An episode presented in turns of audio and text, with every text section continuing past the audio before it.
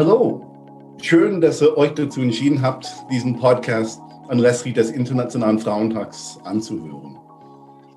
Für mich ist dieser Tag ein besonderer Tag, weil wir uns daran erinnert, wie wichtig das Thema Gleichberechtigung ist. Und zwar für uns alle, für Frauen, für Männer und für Menschen, die eine Identität haben, die über die Gender-Bipolarität hinausreicht. Gerade die Corona-Pandemie hat uns vor Augen geführt, dass Gleichberechtigung ein Thema von hoher Relevanz ist und dass es nach wie vor viel zu tun gibt. Ja, die deutsche Gesellschaft ist vielfältiger geworden und Frauen übernehmen mehr und mehr Verantwortung. Das ist eine positive Entwicklung. Da lohnt es sich, darauf genauer zu blicken. Das wollen wir heute gemeinsam tun. Zwar sitzen wir nicht gemeinsam in einem Raum, aber das brauchen wir auch nicht.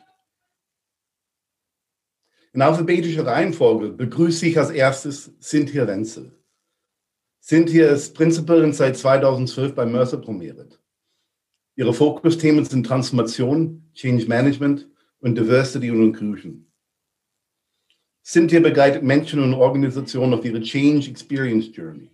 Zudem ist sie für die deutschsprachige Ausgabe des When Women Thrive Reports verantwortlich und ist gefragte Moderatorin und Speakerin für DNI-Formate. Vor dem Einstieg in die Beratung steuerte sie Transformationsprozesse zur Ausrichtung von Geschäftsbereichen in internationalen Organisationen. Zudem verantwortet sie die Einführung strategischer HR-Instrumente. Cynthia, ich freue mich, dass du da bist. Ich freue mich auch riesig, Norman, dass ich dabei sein kann. Ja, danke, Cynthia. Außerdem darf ich euch Eva Lawless vorstellen. Eva ist Head of Benefits Transformation bei Mercer Deutschland und seit 14 Jahren bei Mercer. Eva hat bereits im Bereich Rewards angefangen und war zunächst zuständig für die Mercer Gehaltsstudien. Deshalb hat sie sich schon früh mit Gehaltsunterschieden jeder Art befasst. Seit knapp zwei Jahren leitet Eva nun den Bereich Benefit Transformation und beschäftigt sich hier mit neuen zielgruppenorientierten Benefit-Konzepten. Eva, wir sind gespannt auch auf deinen Input. Danke, Norm. Der vierte in unserer Runde ist Michael Eger. Michael ist seit 2005 bei Mercer Promeret und ist heute als Partner im Bereich Transformation Consulting tätig. Dabei verantwortet er die Themen rund um strategische Personalgewinn und Talent Acquisition. Als einer der führenden Experten für Arbeitgeberaktivität und innovatives Recruiting im Dachbereich gestaltet er in Vorträgen und Fachartikeln seit Jahren die Weiterentwicklung des Themas mit. Dabei gelingt es ihm immer wieder, den Bogen zur Digitalisierung der Personalgewinnung zu schlagen. Darüber hinaus leitet Michael auch die Marketing- und Recruiting-Teams bei Mercer Promeret. Michael, also hallo und willkommen in die Runde. Hallo Norman, hallo alle. So, dann kurz zu mir. Mein Name ist Norman Dreger. Bin Partner und CEO von Mercer Deutschland. Ich habe meine berufliche Laufbahn 1999 bei Mercer in Kanada begonnen und bin 2001 zu Mercer Deutschland gewechselt. Von zu Hause aus bin ich Aktuar und CFA Charterholder. Bevor ich im letzten Jahr CEO von Mercer Deutschland wurde, hatte ich eine Reihe von internationalen Managementpositionen inne. Heute freue ich mich, hier zu sein und die Diskussion eröffnen zu dürfen. Also als erstes würde mich interessieren, Gleichberechtigung in Deutschland im Jahr 2021. Worauf können wir aufbauen? Und auch, was braucht es an weiteren Maßnahmen, um den nächsten Schritt, oder besser gesagt, die nächsten Schritte nach vorn zu gehen? Ja, worauf können wir aufbauen? Also ich denke, wir können darauf aufbauen, dass das Thema bei allen angekommen ist. Wenn wir auf die Ergebnisse unserer When Women Thrive Studie gucken für den Dachmarkt, dann haben 64 Prozent der Unternehmen sich committed, das sogar in die Ziele zu verankern. Aber, und da kommt schon das Aber, Haltung ist nicht gleich Handlung. Nur weil ich ein Ziel habe, setze ich es noch nicht um. Und ich bin gespannt, was auch Michael berichtet im Thema Recruiting da sehen wir in der Studie, es gibt einiges, was gut läuft. Aber wenn wir näher hinschauen, wie halten wir Talente aller Geschlechter, dann wird es wirklich kritisch und da fehlt es an Ideen. Und da sind wir natürlich als Consultants gefragt. Ich kann da direkt darauf antworten, weil du Recruiting ansprichst. Es ist ja so, dass äh, der Bedarf oder die, die Fragestellung, was können wir denn tun, um äh, diverser auch äh, anzusprechen, um diverser auch zu rekrutieren, das nimmt massiv zu. Also das ist eine Fragestellung, die haben wir vor Jahren nicht gehabt. Da war die Frage, wie kriegen wir mehr Ingenieure oder wie kriegen wir mehr ähm, digitale Zielgruppen? Und es kommt aber immer mehr, dass man einfach sagt, wir, wir müssen da diverser werden. Also das äh, ist das Thema natürlich äh, mehr Frauen in MINT-Berufen. Das ist so ein Klassiker. Das kam tatsächlich relativ bald schon. Aber wir merken insgesamt, dass es um diverse Teams geht, dass es um die Erhöhung nicht nur der, der Gender-Diversität geht, sondern insgesamt die Frage, wie kommen wir aus der Gleichförmigkeit raus? Ähm, kein Mensch ähm, will nur mit alten grauen Männern arbeiten. Das funktioniert einfach nicht. Und ich glaube, das setzt sich mehr und mehr bei den Unternehmen durch. Ähm, wir wissen aus unseren eigenen Studien auch, dass so Diskussionen auch international, Black Lives Matter, ähm, grundsätzlich die Fragestellung, wie geht das mit dem, mit dem Gendern weiter, das sensibilisiert nochmal zusätzlich. Und insofern merken wir, dass die Unternehmen zu uns kommen und einfach auch wissen wollen, wie sie im gesamten Recruiting-Prozess da diverse agieren können und was dazu nötig ist. Vielleicht grundsätzlich ist es so, und da können wir gleich mal drüber sprechen, ähm, Recruiting fängt ja mit dem Produkt an. Also ich kann sehr, sehr vieles im Recruiting-Prozess machen. Ich kann mir Gedanken machen, äh, wie ich den Gender Bias aus der Formulierung von Stellenanzeigen rausnehme. Ich kann mir überlegen, was bei dem Auswahlprozess passieren muss, wie Assessment-Tools auch eingestellt sein müssen, damit die nicht äh, nur am Ende dann wieder die gleichen alten grauen Männer rausfiltern und sowas. Also da kann ich relativ viel machen. Aber die Diskussion, die wir gerade massiv haben, und da kann ich auch direkt ähm, auf, die, auf die Eva überspielen, ist, wenn ich halt nichts biete von Anfang an, ähm, was dann eben auch eine diverse äh, Workforce ansprechen könnte, wenn meine ganzen Benefit-Landschaften auf meine traditionellen alten Zielgruppen ausgerichtet sind, äh, dann kann ich sehr, sehr viel im Prozess machen, aber am Ende werde ich keine Leute anziehen, die ich dann auch äh, im Unternehmen äh, oder die dazu führen, dass ich mehr Diversität im Unternehmen habe, sondern dann baue ich mir den Bias schon in das Angebot rein rein und der Recruiting-Prozess ist dann am Ende egal. Ja, genau. Insbesondere dann, wenn es um Differenzierungsmerkmale geht oder auch um zielgruppengerichtete Angebote, dann sind Benefits eigentlich ein ganz tolles Vehikel, um solche Angebote zu schaffen. Und wenn wir zum Beispiel mal das Thema Financial Wellbeing betrachten, um auch so ein bisschen diese Geschlechter oder auch ähm, Gehaltsunterschiede mal noch mal ein bisschen zu fokussieren, dann ist es oft so, dass Frauen da wahrscheinlich einen ganz anderen Zugang haben müssen oder vielleicht auch mehr Informationen benötigen, eine andere Beratung, um diesen Unterschied, der da vielleicht auch noch vor ähm, vorschwebt, auch einfach noch zu reduzieren, dass man da ein bisschen direkter nochmal hinschaut. Also das ist etwas, was wir auch ähm, letztes Jahr in unserer Benefit-Studie festgestellt haben. Da haben 68 Prozent der befragten Frauen gesagt, dass sie an diesem Thema extremes Interesse haben, beispielsweise. Ähm, und der Arbeitgeber kann hier natürlich definitiv was tun. Genauso gilt es oder das Gleiche gilt auch, wenn wir uns ähm, Themen anschauen oder Benefits anschauen, die für andere Zielgruppen da sind. Kinderbetreuung ist da eins unter vielen, aber auch vielleicht die Teilnahme an Conventions, wenn wir die Digitals anschauen oder eben Benefits, die auch zum Unternehmen passen und die richtigen Zielgruppen ansprechen, rücken da immer stärker in den Fokus kann das vielleicht noch ergänzen. Also das Thema, ähm, was sind Benefits, da ist ähm, sind Unternehmen manchmal erstaunlich äh, fantasielos. Also der Kindergarten kommt immer als allererstes, wenn es um Diversity Benefits geht. Ähm, das ist völlig klischeehaft. Aber ich glaube, man muss sich einfach im Klaren darüber sein, dass Menschen in verschiedener Art und Weise, Umgebung, Rahmenbedingungen arbeiten wollen. Und ähm, wenn man seine Zielgruppen definiert und schlichtweg sagt, wen, wen wollen wir denn mehr haben? Was, was brauchen wir denn mehr im Unternehmen, damit es diverser wird, äh, damit wir ähm, strategischer ähm, eben auch eine, eine buntere Mischung haben, dass wir in der Produktentwicklung breiter aufgestellt sind. Also es fängt schon damit an, dass man überhaupt für sich definiert, warum wollen wir denn diverser werden, ähm, weil Selbstzweck ist das nie. Und es funktioniert dann am besten, wenn man wirklich sagt, wir können, wir haben einen Business Case dahinter. Ähm, wir, wir wissen, dass wir erfolgreicher sind am Ende, ähm, wenn wir diverser aufgestellt sind. Unsere Produkte werden interessanter, wenn wir diverser sind. Oder oder auch sowas wie unsere Kunden sind divers. Und es macht keinen Sinn, dass wenn unser Kundenkreis sehr divers ist, dass wir den ähm, mit, mit einer zugleichförmigen Anzahl Salesforce bearbeiten zum Beispiel. Also sprich, da gibt es eine ganze Menge an Business Cases, die klar sein müssen. Und wenn man dann sagt, was heißt denn das für die Zielgruppen, dann muss man sich mit den Präferenzen der Zielgruppen auseinandersetzen und dann wird man feststellen, dass man weit außerhalb der Klischees landet. Also dass der Kindergarten als solches also wie gesagt, ich habe ganz selten erlebt, dass das tatsächlich am Ende entscheidend ist, ähm, wenn man äh, Arbeitgeberattraktivität erhöhen will. Aber dass man sich Gedanken macht um flexible Arbeitsmodelle, dass man sich Gedanken macht um die generelle Haltung im Unternehmen äh, zum Bezug auf Familie, in Bezug auf Toleranz insgesamt, in Bezug auf Lebensformen und sowas.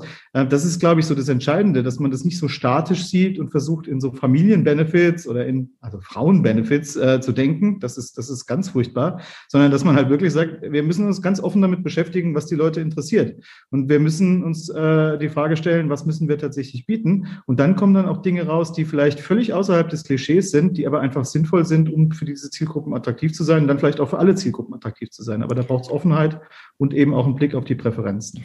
Und wenn du über diese Präferenzen sprichst und die Zielgruppen, dann sollten wir uns auch, glaube ich, ganz bewusst sein, wer sind denn eigentlich die Menschen, die Mitarbeiterinnen, die wir brauchen und was haben die für Interessen? Also damit wir auch deren Präferenzen ableiten können. Und damit, oder Basis ist dafür, dass wir uns halt auch mit diesen Menschen beschäftigen, uns auch ein bisschen weiter öffnen und auch einen anderen Horizont einnehmen.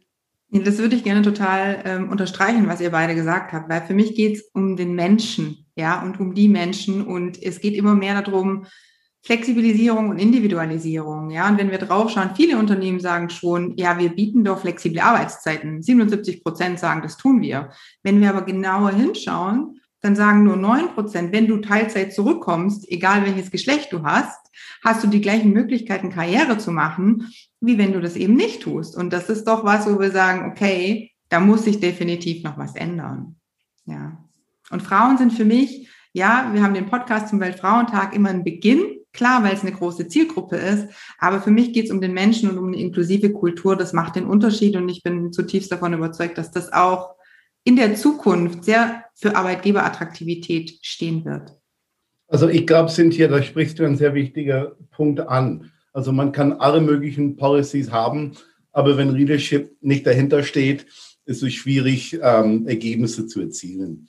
Denn wir wissen aber alle aus verschiedenen Studien und Datenanalysen, dass DNI ein wichtiger Treiber für Unternehmenswachstum ist. Das gilt für unsere Kunden, aber auch für unser eigenes Wachstum als Firma. Und in der Vergangenheit haben wir auch schon viele DNI-Initiativen angestoßen. Ja. Aber in diesem Jahr gehen wir bei Mercer weltweit noch einen weiteren Schritt nach vorn. Denn die Stärkung von DNI wurde zu einer verbindlichen Zielvorgabe für das Senior Management, für das gesamte Senior Management von Mercer. Und was heißt das konkret? Das heißt konkret, dass ich, Norman Reger, in diesem Jahr danach beurteilt werde, ja, wie gut es mir und wie gut es unserem Leadership-Team gelungen ist, über die nächsten Monate DNI zu fördern. Und ich muss sagen, ich begrüße diese Maßnahme ausdrücklich. Ja? Denn wir sagen oft, was man nicht misst, das ist egal. Ja, man muss Ziele setzen und sich daran messen lassen. Aber äh, zurück an die Kolleginnen. Ähm, aus eurer Consulting-Erfahrung heraus würde mich auch interessieren, welchen Unternehmen würdet ihr so klare Zielvorgaben auch empfehlen? Norman, für mich ist eher die Frage, welchen Unternehmen nicht. Ja, weil ich kann äh, deine Aussage total nachvollziehen. Wir sind, vielleicht ist es auch der deutschsprachige Raum total darauf geprägt, du musst es messen, damit es eine Wertigkeit hat und es soll sich entwickeln und dann ist es relevant und hat einen Business Case. Ähm, aber ich glaube, das gilt auch eher global. Messen ist schon relevant. Und ich würde gerne einen Schritt unsere Gedanken in eine andere Richtung lenken. Die Ziele sind sozusagen der Eingangspunkt, aber aus den Zielen dann in die Umsetzung zu kommen und welche Maßnahmen da die richtigen sind, sind sind die Punkte, an denen wir arbeiten müssen und an denen ich dann auch mit meinen Kunden zum Beispiel arbeite, wenn wir eine DNI-Strategie aufsetzen dürfen. Es ist ja immer ganz spannend, also so als Consultant ähm, die Diskussion mit den, mit den Kundinnen zu führen. Ähm, aber das Spannende ist, die Diskussion auch intern zu führen. Also Consulting-Kulturen sind aus meiner eigenen Erfahrung heraus äh, durchaus männlich geprägt. Ähm, das ist so ein bisschen auch wie eine, wie eine, wie eine Vertriebskultur.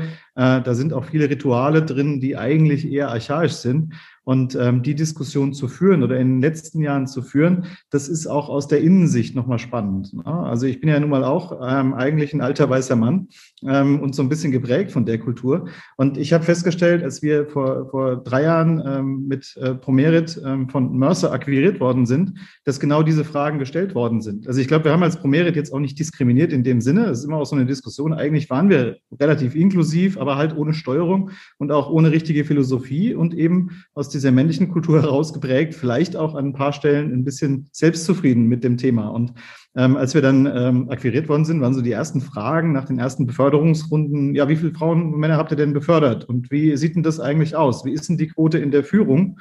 Und ich weiß noch, dass wir uns dann immer erstmal erstmal angeschaut haben und gesagt haben, also machen wir schon irgendwie gerecht, aber wissen wir gar nicht, ehrlich gesagt, diese Quoten. Und ich glaube, dass allein diese Sensibilisierung und dieses Thema, ähm, wir lassen das nicht einfach passieren oder hoffen großmütig aus der Perspektive eben der alten weißen Männer, dass wir schon eben äh, da divers sein werden und das ja auch gut finden, wenn es divers ist, sondern ähm, wir, wir, ja, wir challengen uns da auch durchaus nochmal selbst und wir schauen drauf, was das eigentlich heißt. Und ich glaube, der aktuelle Prozess, dass es nachgefragt wird, auch dass ähm, in der Sprache sich Dinge verändern, dass in den, ähm, dass es Quoten gibt, die, die auch verbindlich werden, dass Zahlen, Norman hat es gesagt, auch nachgefragt werden.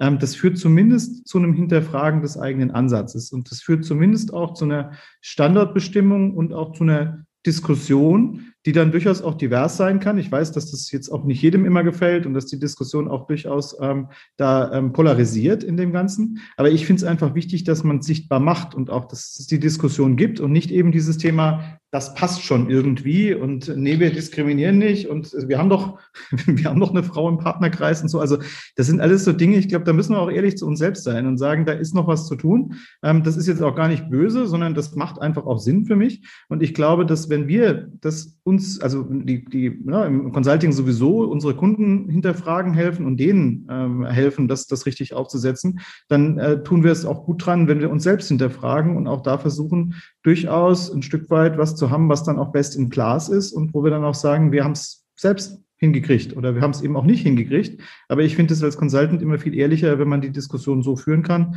Äh, dann ist da mehr Augenhöhe drin und dann hat es eben auch nicht nur den Charme von wegen, wir, wir haben Zahlen und wir wissen grundsätzlich, wie es geht, sondern wir haben es auch selbst erlebt und, und sind da selbst auf einer Reise, auch wenn die sicher noch nicht am Ende angekommen ist. Also ich weiß nicht, vielleicht ja mal sind ja, wir kennen uns ja schon lange, mal in deine Richtung gefragt, wie du das empfindest, aber ich glaube, das ist tatsächlich ähm, im Moment auch ein Prozess und dieser Prozess ist gut und richtig so und auch da hat uns tatsächlich Mercer nochmal einen Schub gegeben. Ja, Michael, da sprichst du mir aus dem Herzen. Also ich würde sagen, Mercer hat ähm, einen Schub gegeben, weil wir wirklich daran auch angefangen haben nachzudenken, zu sensibilisieren und zwar ähm, auch über Geschlechter hinaus. Ja, also auch die Internationalität allein, das ist ja schon inspirierend. Und ich kann es jetzt aus dem aktuellen Beispiel mitgeben. Ich war heute in einem Pitch, würde den Kunden jetzt nicht nennen, aber da waren äh, neun Partner und ich, ja, als Frau, um da nochmal zurück zu dem Klischee zu kommen. Und es ist gut gelaufen. Ähm, und ja, wir sind auf dem Weg, würde ich sagen. Und wenn, wenn man fragt, was ist ein Quick Win, ja, und das ist, finde ich, ein schönes Sinnbild dafür, weil total, hast du recht, es sind immer noch männlich geprägte Kulturen, das ist auch fair. Ähm, aber wir sollten einfach beginnen, Männer, und das tun wir ja bei Mercer auch, und auch weitere ähm, Ausrichtungen sozusagen zu inkludieren, weil bis dato sind die typischen Aktivitäten um die Frauen rum, ja, da sagen die Männer, okay, da bin ich eigentlich raus, vielleicht Gott sei Dank, ja, oder nur 27 Prozent sind einfach damit inkludiert. Und wie soll sich denn was ändern, wenn die Menschen, die heute noch Menschen führen, ähm, eben dieses Thema, ich rede jetzt von Teamleitern, ich rede vom Mittelmanagement, nicht auf dem Schirm haben, sondern die Vorstände haben Ziele, wie wir gerade gehört haben, aber da hört es dann teilweise eben auch schon auf. Wenn wir Mercer mal selbst anschauen, dann müssen wir für uns feststellen, dass wir eigentlich Spitzenfunktionen schon durchaus mit Frauen besetzt haben. Also unser globaler CEO ist eine Frau, der CFO ist eine Frau. Und ich finde, das ist eigentlich ähm, sehr schön, weil man halt Vorbildfunktionen hat oder man als Frau auch irgendwie das Gefühl hat, ich kann hier auch was erreichen, ich kann es auch bis ganz nach oben schaffen und dann vielleicht auch durch die Atmosphäre oder ähm, die Werte, die wir gemeinsam bei Mercer leben. Und das ist, glaube ich, auch etwas, was man generell sagen muss. Wenn die Kultur stimmt, dass man als Frau ähm, auch aufstehen kann und sagen kann, ich möchte die Verantwortung übernehmen für die bestimmte Position oder wer auch immer, welches Geschlecht man hat, sagt, ähm, ich kann das, ich will das und ich möchte es gerne beweisen und man diese Chance auch bekommt. Das hat ja alles auch was viel mit Kultur zu tun. Ähm, ich glaube, dann ist man auf jeden Fall auf dem richtigen Weg, ähm, hier eine inklusive ja, Wertekultur zu schaffen. Ja, ich freue mich sehr, dass wir alle anscheinend die gleiche Meinung haben zu der Wichtigkeit von Leadership Commitment. Das ist ja doch gut. Ähm, bei Mercer, viele Unternehmen machen das auch. Wir setzen noch auf einen zweiten Stellhebel. Ja. Und das ist das Engagement und die Initiativen der Mitarbeitenden. Ja. So gibt es in unserer Organisation gleich mehrere Business Resource Groups oder BRGs genannt, ähm, Initiativen, bei denen sich unsere Mitarbeitenden für ein Thema engagieren können. Ähm, und eine BRG befasst sich im Besonderen mit dem Thema Gleichberechtigung. Equity at Mercer heißt diese Gruppe. Für den Erfolg von dem Business Resource Group ist es wichtig, dass die den Rückhalt und die Unterstützung des Senior Managements haben. Aber auf der anderen Seite hat das Senior Management eine Vorbildfunktion, wenn es darum geht, mit gutem Beispiel voranzugehen. Ich freue mich über jeden einzelnen Schritt, den wir als Firma ähm, nach vorne machen. Verstehe dabei Gleichberechtigung als auch ein Querschnittsthema das in so vielen Bereichen ausstrahlt. Da ist Business Development, Talent Management, Vergütung, Benefits haben bereits diskutiert. Ähm, wie seht ihr das? Ja, ich sehe das auch so, Norman. Es ist ein äh, totales Querschnittsthema und es liegt vielleicht natürlich auch an meiner Passion äh, im Beruf, nämlich das Thema Change Management. Ähm, unterm Strich ist es auch ein Change. Also wie viel Diversity, Equality und Inclusion wollen wir denn zulassen? Und ja, das ist unbequem und ja, wir werden immer wieder auf die Quoten gucken. Und wie viel Energie gebe ich da drauf? Das ist am Ende die Gretchenfrage, die ich mit meinen Kunden diskutiere. Und es ist auch fair enough einen Standpunkt zu haben, ja, es ist nicht so viel Energie, die ich da drauf gebe, aber es ist ein Change und dessen muss man sich bewusst sein. Und ähm, wir sind ja auch auf dieser Reise. Von daher ähm, sind wir da sicherlich, wie du es Michael vorhin angesprochen hast, schon oder tun viel dafür, gute Beispiele zu sein, auch im Consulting. Aber es ist trotzdem ganz spannend, wie diese ähm, Symbole oder auch der Change, wie der sich auswirkt. Also so ein kleines Beispiel, wir haben ja die Sprache verändert. Ne? Also Mercer und auch Promerit äh, haben das Thema Gendern eingeführt. Ich weiß nicht, wer mir jetzt gerade zugehört hat, hat auch gemerkt, dass ich damit ganz schön zu kämpfen habe und das jetzt auch nicht komplett im Sprachgebrauch drin habe und da durchaus auch, ja, wie soll ich das sagen? Also es fällt mir einfach nicht leicht an der Stelle. Aber allein der Hinweis, und wir haben das, glaube wir haben es schön gemacht, indem wir den Kolleginnen auch eine E-Mail geschrieben haben und, und auch das Ganze erklärt haben und auch mit Bedienungsanleitung versehen haben und auch durchaus jetzt nicht dieses Thema ähm, auf Biegen und Brechen, sondern es geht um, um das Bewusstsein. Es geht darum, dass wir durchaus in der Sprache gewohnt sind, schlichtweg männliche Begriffe zu nutzen, eben wenig inklusive Begriffe zu benutzen. Und ich glaube, wir haben es versucht, das tatsächlich mit Verständnis und in Richtung, das ist uns wichtig, dass ihr drüber nachdenkt, ähm, in der Richtung zu bringen. Also nicht, wir zwingen euch da jetzt irgendwie so zu sprechen, wie ihr es nicht wollt, ähm, sondern durchaus im Sinne von, wenn ihr drüber nachdenkt und schlichtweg das mal aus der Perspektive, jetzt gerade wenn ich meine männlichen Kollegen anschaue, mal aus der Perspektive seht, dass es euch unnatürlich vorkommt zu gendern, kann es genauso gut umgekehrt sein, dass es eben nicht schön ist, wenn man per se immer nur in der männlichen Sprachwelt unterwegs ist. Aber allein die Reaktion zu der Diskussion, was ja erstmal nur eine sprachliche Thematik ist, merkt man, wie viel Change da drin ist. Also klar, es ist ein Change im Sprechen und eben es fällt vermutlich nicht nur mir nicht, nicht leicht, aber es ist auch ein Change im Mindset und es ist ein Change auch bei der Frage, welche Ängste dann damit verbunden sind und äh, was dann auch, ähm, wie weit das polarisiert. Also zwischen, wir finden das großartig, das waren Reaktionen bis hin zu, muss denn das sein? Also das ist wirklich die gesamte Bandbreite dessen, was man alleine in so einer Kommunikation dann, dann mitkriegt und ich glaube, letzten Endes, also ich finde es schon super, wenn, wenn ähm, unsere Kolleginnen und Kollegen drüber nachdenken, wenn das einfach schlichtweg ähm, diskutiert wird. Ich, ich habe doch gar nicht den Anspruch, dass das immer perfekt sein muss, aber ich finde allein, dass eine Diskussion in Gang kommt und dass man das Nachdenken einsetzt und dass man auch sagt, wo geht es mir vielleicht zu weit, finde ich legitim, äh, dass, man, dass man die Diskussion aber einfach führt. Und ich glaube, dieser Change, also selbst wenn es nur so Symbole sind wie die Sprache, da sieht man einfach, wie viel noch zu tun ist und eben auch, aus was für einer Welt wir eigentlich kommen an der Stelle. Also das finde ich ganz spannend, auch in dem Selbsterkenntnis zu sagen, irgendwie nimmt man das so hin. Jetzt wird es unbequem und dann fängt man an, drüber nachzudenken, ob man das überhaupt will. Aber ähm, ich denke, das ist halt genau die falsche Denke, zu sagen, es ist Diversity, da geht es nicht darum, ob das jetzt unbequem ist oder nicht, sondern das ist eine Frage der Haltung. Und ich glaube, das muss schlichtweg rein. Das muss schlichtweg rein in die Köpfe und das würde ich mir auch wünschen. Aber ich finde jeden Diskurs in Ordnung und ich finde es auch vollkommen in Ordnung, wenn da Feedback kommt im Sinne von, da muss ich mich dran gewöhnen oder das gefällt mir jetzt so nicht oder ich stelle ich mir anders vor, aber wir haben dann den Diskurs und das halte ich für entscheidend für jede Form von Change. Ja, danke, Michael. Ich, ich habe auch eine kleine persönliche Geschichte zu erzählen. Also, als ich ähm, Anfang Oktober CEO von Mercer Deutschland wurde, hatte ich eine große Sorge. Ja, wie sollte ich alle Mitarbeitenden ansprechen? Und bis zu dem Punkt war es Brauch, äh, dass man vorne steht und sagt, übersetzt, dear female colleagues, dear male colleagues. Ja, und ich meine, für mein kanadisches Ohr klingt das total strange. Das ist auch ein Zungenbrecher. Und ähm, es ist auch aus der Tradition basiert. Also Frauen immer zuerst und warum die Frauen immer zuerst. Also das ist alles ein historischer und patriarchischen Hintergrund. Ja. Aber ich, mir war auch sehr bewusst, ja, wenn ich sage nur korrigen, ja, dann führen viele Frauen möglicherweise nicht angesprochen, vor allem die Frauen, die zu Zeiten gearbeitet haben, wo man korrigen gesagt hat, man hat wirklich nur die Jungs gemeint, ja. Also, und von daher war es mir wichtig, ähm, dass wir eine Lösung finden, ja. Und ähm, diese Lösung mit Mitarbeitenden ähm, also mit den Gender-Pause, mit Gender-Sternchen, mit Gender-Doppelpunkt, dass wir ein Wort und nicht nur ähm, Männer und Frauen zu meinen, sondern alle Geschlechter, die es gibt. Ähm, das war eine große Erleichterung für mich. Und das kam auch ähm, zurück zum Thema Business Resource Groups. Die sind da als Ressource nicht nur für die Mitarbeitenden, sondern auch fürs Leadership. Ja, denn ähm, die haben mir auch geholfen, die haben uns allen geholfen, diesen Weg zu finden. Und dafür bin ich auch persönlich sehr dankbar.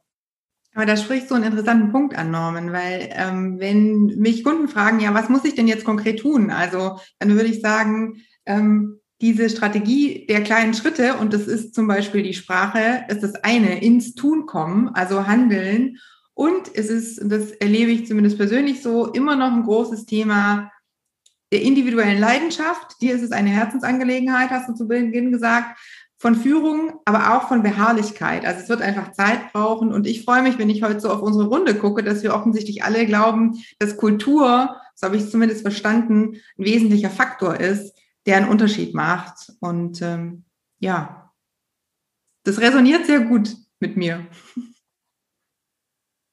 Ich glaube, wichtig ist ja immer, dass das nicht so zu einer Polarisierung führt. Ne? Die Diskussion ist ja schnell mal in die Richtung von wegen, äh, jetzt gendern wir, das ist was für die Frauen oder hier Diversity, ähm, da geht's um, um die schwul-lesbische Community oder was auch immer. Also das ist so ein bisschen polarisierend. Und ich finde, und ich glaube, ähm, ich habe das bei dir, Norman, irgendwo in irgendeiner von diesen, von diesen, von deinen Eingangsreden oder von den, von den Dokumenten gelesen. Also am Ende geht's um eine Kultur, in der sich alle wohlfühlen.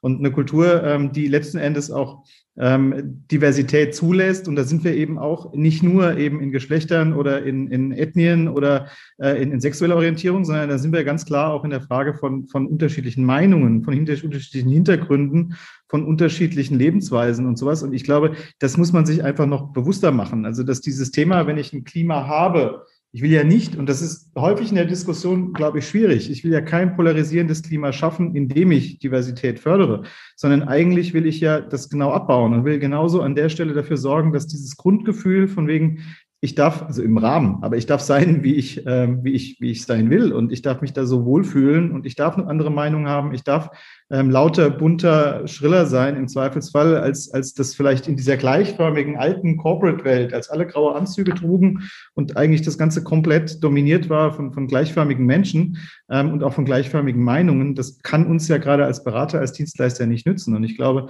wenn wir diesen Kulturteil wirklich ganzheitlich sehen und sagen, am Ende geht es darum, dass wir uns alle wohlfühlen können und in Klammern, wenn du vorher unter lauter weißen, alten weißen Männern ein alter weißer Mann warst, war es nicht so schwer, sich nicht wohlzufühlen aus der Warte. Das muss uns einfach klar sein. Also, dass dieses Thema ähm, dann Luxus ist, wenn man eben nicht diskriminiert wurde oder wenn man Teil der Mehrheit war und da überhaupt nicht drüber nachdenken musste. Und ich glaube, umgekehrt heißt es aber auch, und das wäre auch mein Anspruch, dass man sich auch als alter weißer Mann zukünftig wohlfühlen darf, aber eben genau ähm, in der Kombination mit allen anderen und eben auch in der Kultur, die vieles zulässt und die dann eben auch genauso breit ist. Aber das muss da rein? Also nicht das Gefühl, uns wird was weggenommen, sondern eigentlich muss genau das Gefühl reinkommen von wegen, also uns, ähm, uns es kann sich nur gut anfühlen, wenn es sich für uns alle gut anfühlt, sonst funktioniert es nicht. Und das ist, glaube ich, tatsächlich Kultur und es ist Mindset und es ist ein bisschen auch, finde ich, persönliche Haltung, die dazugehört. Ich sag nochmal Haltung, Michael, da knüpfe ich gerne an dich an. Da bin ich total dabei. Haltung ist der Anfang. Handlung wäre mir das Anliegen. Ja, also wir wissen alle, machen ist krasser als wollen. Ne? Wir müssen die Dinge einfach auch machen. Und ähm, ja, wir gehen heute wieder einen Schritt damit. Und ähm, Kultur, ich glaube, es geht viel darum auch, Warum bin ich so davon überzeugt, dass das ein Wettbewerbsfaktor auch für Organisationen ist und diese inklusive Kultur wirklich einen Unterschied machen wird? Weil gerade in der virtuellen Welt und gerade in den letzten Monaten, uns geht es doch am Ende allen darum, allen Menschen irgendeine Heimat zu haben. Wir verbringen so viel Zeit mit Arbeit, dass es sich lohnt, auch in der Arbeit sich wohlzufühlen, eine inklusive Kultur zu haben sich anzulächeln und eine Heimat zu haben. Und wenn wir das schaffen als Arbeitgeber oder unsere Kunden da, damit unterstützen, dann ist das ein Riesenschritt nach vorn. Und das ist für mich auch, da schließt sich der Kreis. Dann ist Diversity, Equality und Inclusion gar nicht mehr so abstrakt oder nur ein Frauenthema, sondern das ist einfach ein Thema, was einen Wettbewerbsvorteil ausmacht und das brauchen wir. Wir haben den War for Talent seit Jahren, da äh, bist du Experte für, Michael.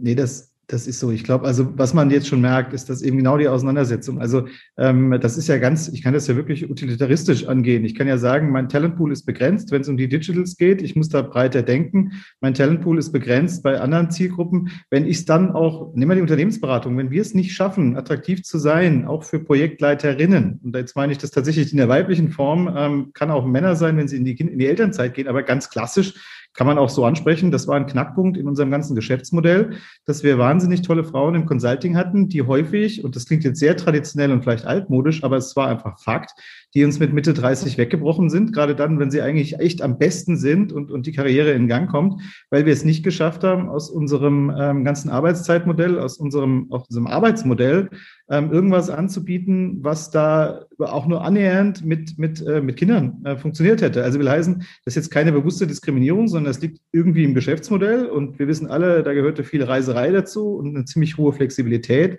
Also das sind auch Dinge, die lassen sich nicht komplett wegmachen durch ein Mindset. Aber, und ich glaube, das zeigt letztes Jahr, und es hatte jetzt eher ja, Außenwirkungen, aber plötzlich ist diese Reiserei gar nicht mehr so das Thema für uns, weil wir merken, das geht auch virtuell. Und wenn es virtuell geht, dann geht es auch tatsächlich so, dass man das besser in den Tag reinpacken kann. Dann ist es so, dass diese ganz langen Reisen, das morgens um drei aufstehen und das irgendwie mal schnell nach Hamburg, dass das jetzt erstmal weggefallen ist. Und ich bin tatsächlich gespannt. Also manchmal braucht es ja so einen Anschub von außen, um die eigenen Handlungsweisen zu hinterfragen. Und dieser Anschub, der mag jetzt sehr radikal gewesen sein. Und ich bin auch echt froh, wenn uns Corona irgendwann verlassen hat. Aber ich glaube, dass gerade was diese Arbeitsweisen betrifft und auch dieses Thema, was heißt denn das jetzt ganz konkret an unserem Beispiel für die Art und Weise, wie wir zusammenarbeiten, wie wir zukünftig die Arbeit organisieren, wie das Zusammenspiel aus Homeoffice und Büro aussehen wird, wie viel Reiserei stattfinden wird, aber auch wie viel internationale Zusammenarbeit viel einfacher möglich sein wird da bin ich gespannt drauf und da freue ich mich durchaus auch drauf, dass wir jetzt anders denken können. Und ich glaube, dass genau sowas ist jetzt sehr speziell, weil es uns betrifft, aber vielleicht betrifft es auch andere Unternehmen, aber dass genau sowas jetzt eine echte Chance ist, da nochmal an ein paar Punkten neu drüber nachzudenken, eben nicht nur im Sinne von Haltung entwickeln, sondern wirklich, was können wir jetzt ganz konkret tun, was müssen wir vielleicht auch tun, weil wenn wir es nicht machen, machen es auch andere, richten sich darauf ein, werden dadurch attraktiver und dann ist unser Geschäftsmodell erst recht in Gefahr.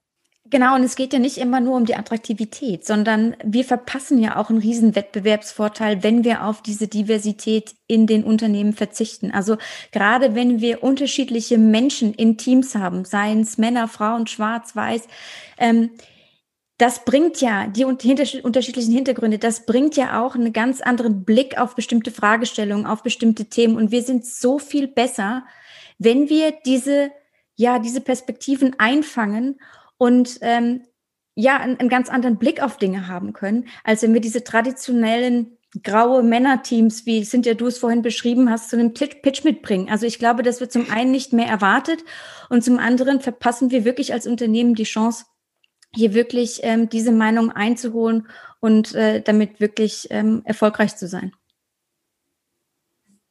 Ich muss mal die Ehre retten. Das waren alles sehr nette Männer an der Stelle.